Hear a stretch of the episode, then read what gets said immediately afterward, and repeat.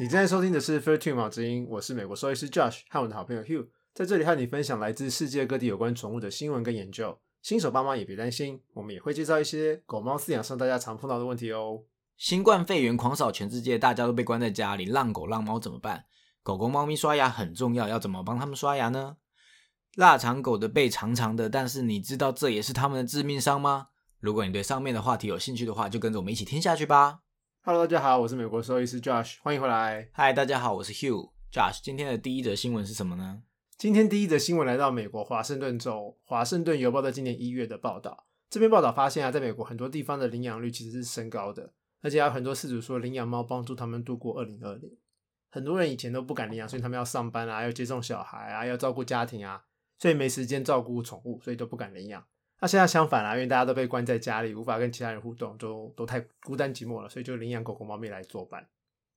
有流浪动物之家就发现啊，领养率几乎是前年同时期的两倍。有一个受访问的流浪动物之家的负责人就说啊，他其实担心疫情会大大影响到狗狗跟猫咪，会没有人想要领养，结果没想到完全相反。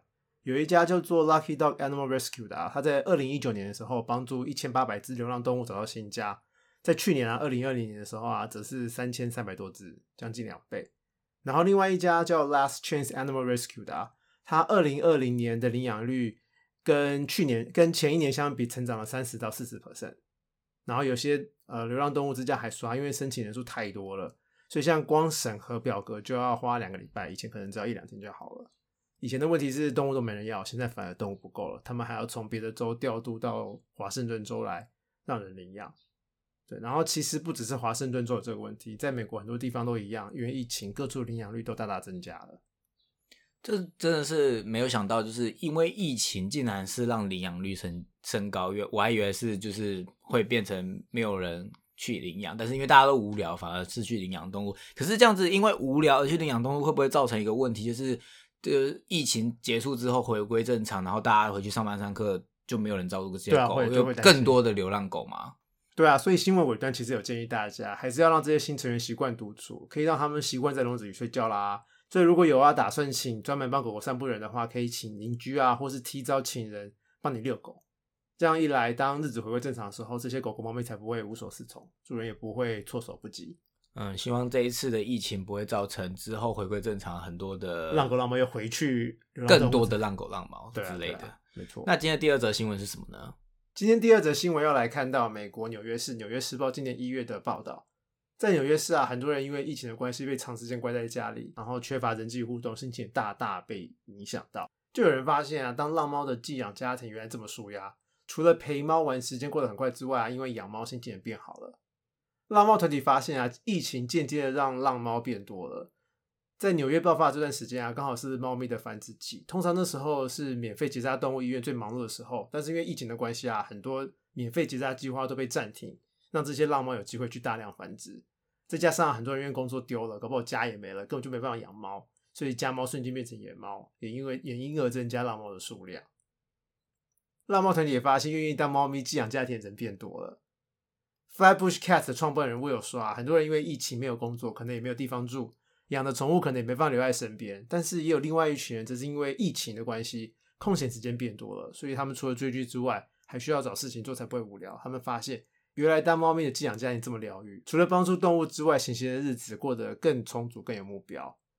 然后另外一个团体啊，Feral Cat Initiative 的 Kathleen 说，这段时间啊，更多人参加他们线上的浪猫课程，他们更多人想要知道如何照顾幼猫啊，如何打造可以让猫咪避寒多雪的地方。然后上课人数啊是有三倍成长，跟之前相比。然后，《纽约时报》也有访问呃纽约市的居民 J. Lee 跟 Carmen，他们都说，因为疫情的关系，长时间被关在家里，因而他们有注意到住家附近其实还蛮多浪猫的，所以开始关心他们，为了他们去上上线上的课程，学习如何照顾浪猫。Carmen 家的浪猫还生了一窝小猫，然后 Carmen 还因此去学如何照顾这些小猫咪，也自费帮这一窝小猫跟母猫去做结扎。然后 J. Lee 则是开始帮他们家附近的浪猫经营 IG，希望有朝一日能够帮他们找到新家。听完这两则新闻，原来疫情造成人类很大的灾难，没想到浪狗浪猫反而因此而带来正面的影响。在纽约或者是华盛顿，反而是更多人去领养它们，这样是另外一个小确幸。那今天的第三则新闻是什么呢？我们今天第三则新闻要来看到英国的浪猫仔疾变，这是英国独立报二零二零年十一月的报道。呃，因为呃新冠肺炎嘛，英国有浪猫团体 Cats Protection，它用网站与流浪猫之家跟中途之家配对的方式，从去年三月开始帮助浪猫找到新家。从去年三月到去年十一月，总共帮助了将近一万一千只猫咪找到新家。有一只叫做 Jess 的猫咪啊，它是首批透过这个远端领养让猫宅配的方式找到新家的。它已经十二岁了，因为原本的饲主过世，所以来到中途之家。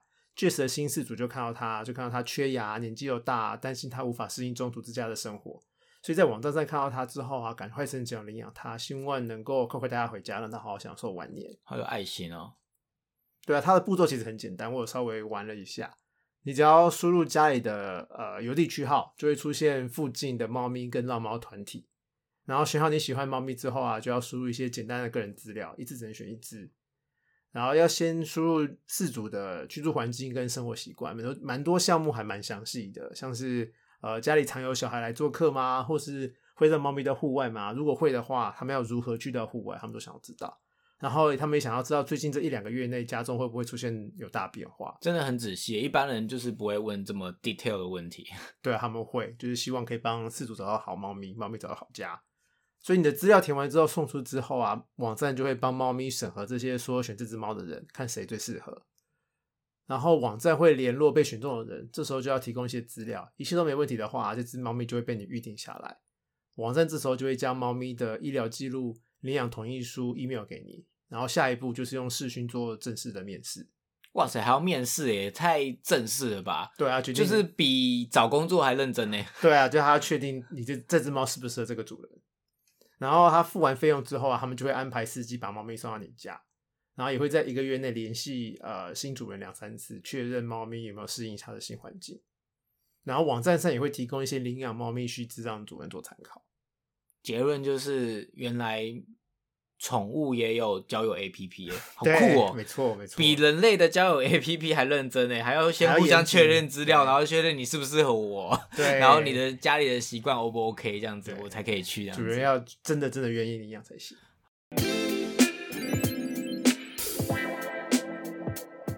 好，那再就是我们的第二个阶段，就是 Q A 时间。那我们今天要教大家什么呢？啊，我们今天要教大家刷牙。其实常常蛮多人问我，就是狗狗嘴巴怎么那么臭，是不是因为胃有问题？那其实造成口臭原因最大原因其实是牙齿。动物的牙齿跟我们一样，要定期维护来维持它们的健康。然后最好的做法就是跟我们一样，每半年或是一年到呃医院去做麻醉洗牙。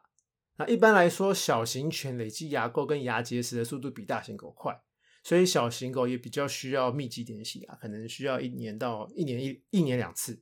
洗牙，动物也要洗牙。人类因为有健保，所以洗牙还蛮便宜的，我都会定期去洗牙。那动物、宠物的洗牙费用很贵吗？呃，宠物洗牙要全身麻醉，所以费用的话要看医院，然后大部分也要做血液检查，所以血液检查要看他们的身体适不适合做全身麻醉，所以血检的费用不一定。为什么我我有问题？为什么洗牙要全身麻醉？它不就是洗牙吗？因为我们洗牙就不动。就我们就不会动啊，就可以医生就可以好好洗牙。可是你不可能叫一只狗狗、猫咪躺在那边不动半个小时、十几分钟，就让你用那个就就滋，那小孩子都坐不住，更何况是狗狗、猫咪，所以他们一定要全身麻醉。哦，所以因为没有办法控制，所以就必须全身麻醉。对对对对。那如果没有洗牙会怎么样？没有洗牙就跟人类一样啊，会牙龈发炎，牙龈发炎了就会是牙周病，然后通常会牙龈红肿啊、流血，然后碰到牙龈就会痛，咀嚼也会痛。通常，假如你发现狗狗、猫咪有习惯只用半边的嘴巴吃饲料、吃干饲料，就可能是牙齿不舒服，需要去看兽医。对，左边通常就只用右边吃，右边通常只用左边吃。然后最严重的话，还是牙齿会松动的，可能会掉出来。然后除了去兽医院洗牙之外啊，主人其实在家里有很多方法可以帮家里的毛小孩维持牙齿的健康，像是例行性刷牙啦，定期加牙齿清洁液在饮用水里面啦，或是定期啃洁牙骨都可以。呃，很多人会觉得吃硬的狗饼干啦，或者啃骨头就帮忙清理他们的牙齿，这其实是错误的观念。就跟我们吃鸡吃鸡骨头跟吃很硬的饼干一样，这不可能帮你把牙齿变干净嘛？对啊，这是一样的道理。所以他们一定要吃特别的东西才行。所以刷牙很简单吗？帮动物呃帮宠物刷牙，就是嗯说起来很简单，就刷刷刷就好嘛，每天都在做。可是其实在执行上面是有点难的，毕竟就是他们要接受这件事情才行。对，所以我们一定要一步一步来做。那这我就稍微讲一下如何教啊、如何训练家里的毛小孩去习惯刷牙这件事情。首先呢，最最最最最重要的事情，因为太重要，所以要说很多次，就是主人一定要非常非常有耐心。如果他们一有不舒服感、有压迫感，就会前功尽弃，就会失败。所以我宁可主人慢慢来，也不要就是想要一触可及，马上成功。天天刷牙，狗狗会比较好做到，猫咪比较难训练。然后在训练的初期呢，先用你的手指头轻轻摸它们一两颗牙齿跟牙龈就好了，一次摸个几十秒就行了，不要一次太多颗。你可以从门齿开始，或是从后面的臼齿开始，然后一下下就好了。然后先摸就好，不要有刷的动作。然后一天只要练习一两次就好了。如果他们不喜欢的话，你可以用一点黏黏的零食放在手上，然后再去摸，让他们喜欢。像是可以用优格啦，或是鱼罐头之类的。呃，他们摸习惯了这个动作之后，你可以进展到摸四五颗牙齿，然后慢慢进展到四分之一的嘴巴。然后等他习惯你的手肘之后啦，就可以用牙刷去重复这个动作。你可以用宠物专用的牙刷，也可以用指套型的牙刷，但是一开始也是用一两颗牙齿就行了。等到他们习惯牙刷之后，就可以牙用就可以加牙膏了，然后就可以定期刷牙了。最好是能做到天天刷牙，一次大概刷四分之一的嘴巴就可以了。做不到的话，至少一个礼拜一次。然后最重要是一定要很慢很慢很慢，让他们去习惯刷牙这件事情。有些人训练刷牙可能要花上好几个礼拜或者是好几个月，所以主人一定要有耐心才行。听起来超复杂的，我连我自己人刷牙我都记不住步骤了，更何况你这个动物的步骤也超复杂的。那所以没有耐心的人可以就是定期洗牙就好，不要刷牙吗？就是建议还是在家里刷牙啦，就跟人类一样嘛。你除了去洗牙之外，还是要刷牙。就是你要硬不刷也是没关系啊，不会被抓去关啊。那所以那像人会需要牙医都会建议用牙线，宠物需要吗？嗯，没有诶、没有没有建议。所以他们就只要刷牙跟洗牙，其实应该就够了，这样子。对，好的。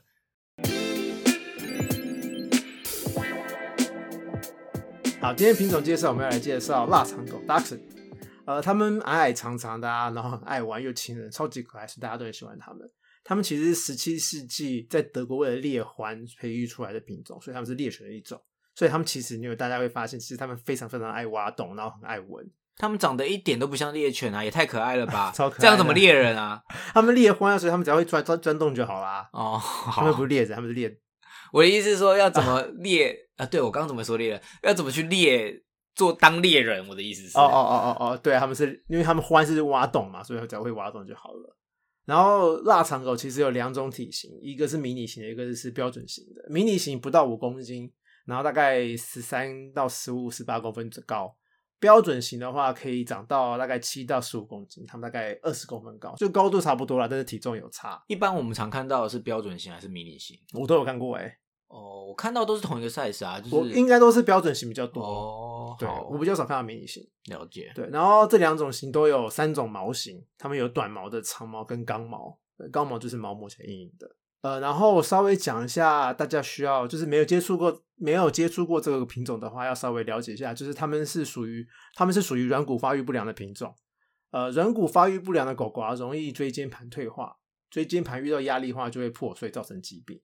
然后其他有软骨发育不良的品种，还有北京犬、米格鲁、西施跟法斗，它们都容易有第一型的犬椎间盘疾病。国外其实有研究报告发现啊，绝大多数的第一型犬椎间盘疾病的患者啊，都是呃软骨发育不良的品种，其中啊腊肠犬就占这些患者的四十五到七十 percent。所以今天要稍微讲一下什么是犬椎间盘疾病，然后腊肠容易有第一型的犬椎间盘疾病，所以犬椎间盘疾病有几型呢？三型就是看分类，有的是两型，有的是分三型。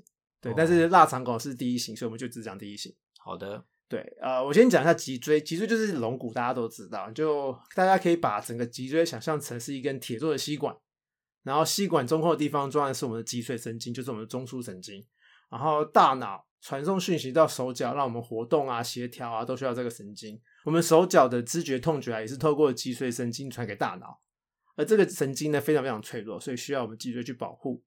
那脊椎本身的这个铁做的吸管本身是一节一节的脊椎骨组成的，然后每一节之间都有缓冲垫，让动物可以自在的追赶、跑跳、蹦啊，可以弯腰啊，可以转身，不会因为摩擦而受伤。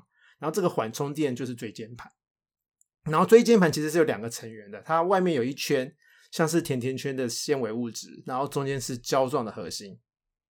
腊肠狗会出现的第一型犬椎间盘疾病啊，就是这个椎间盘外围的甜甜圈会破掉，然后里面的胶状核心会跑出来，会压到骨髓神经，然后通常都来得很快，然后会严重的话会在几个小时内迅速恶化，就要赶快去看医生，一刻都不能拖，这是急诊，做出诊断非常重要，你要让医生去评估要如何治疗。那它会有什么症状吗？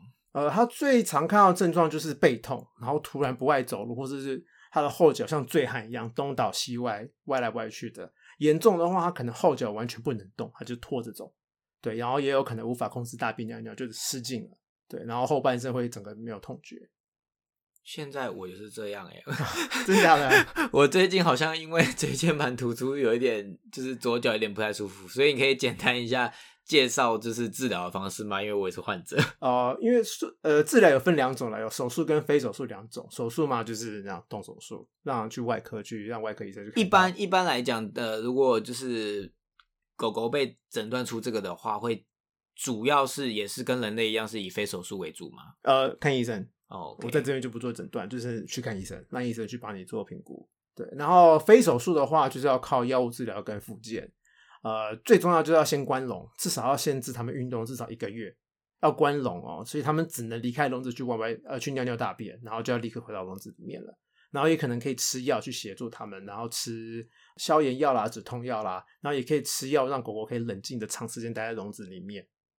然后另外也可以帮他们减肥啦，然后做一些复健。然后这些都是要靠呃医生去帮你们做诊断，然后去协助你们去怎么去做治疗。所以虽然他们先天上有可能容容易得到这个疾病，那有什么可以预防的方式吗？嗯，预防方式有还蛮多的，就是首先因为他们背很长，所以不要尽量不要让他们上下楼梯跳上跳下，然后呃也不要让他们用后脚站在那边蹬蹬蹬蹬蹬，这样都会增加脊椎的压力。然后主人回到家，狗狗都会很兴奋，想要主人摸摸，然后会用后脚那边跳，这这个也千万不行。对，然后另外一个很重要就是千万要控制它们体重，千万不要让它们过重。最后啊，不要用抓前脚的方式把它们抱起来，你要拖住它整个身体，让它们把它们抱起来。那以上就是腊肠狗的饲养须知。如果你已经养了腊肠狗，你就是必须注意以后有可能会遇到这样子的问题，因为这是它们先天的疾病。那今天的节目就到这里啦。如果喜欢我们的节目，记得订阅毛志英，在 iTunes 留下评价。如果有任何问题，也欢迎到我们的粉丝专业 IG 搜寻毛志英留言，我们会挑选适合的话题，在之后的 Q&A 时间为大家解说。我们下次见，拜拜拜。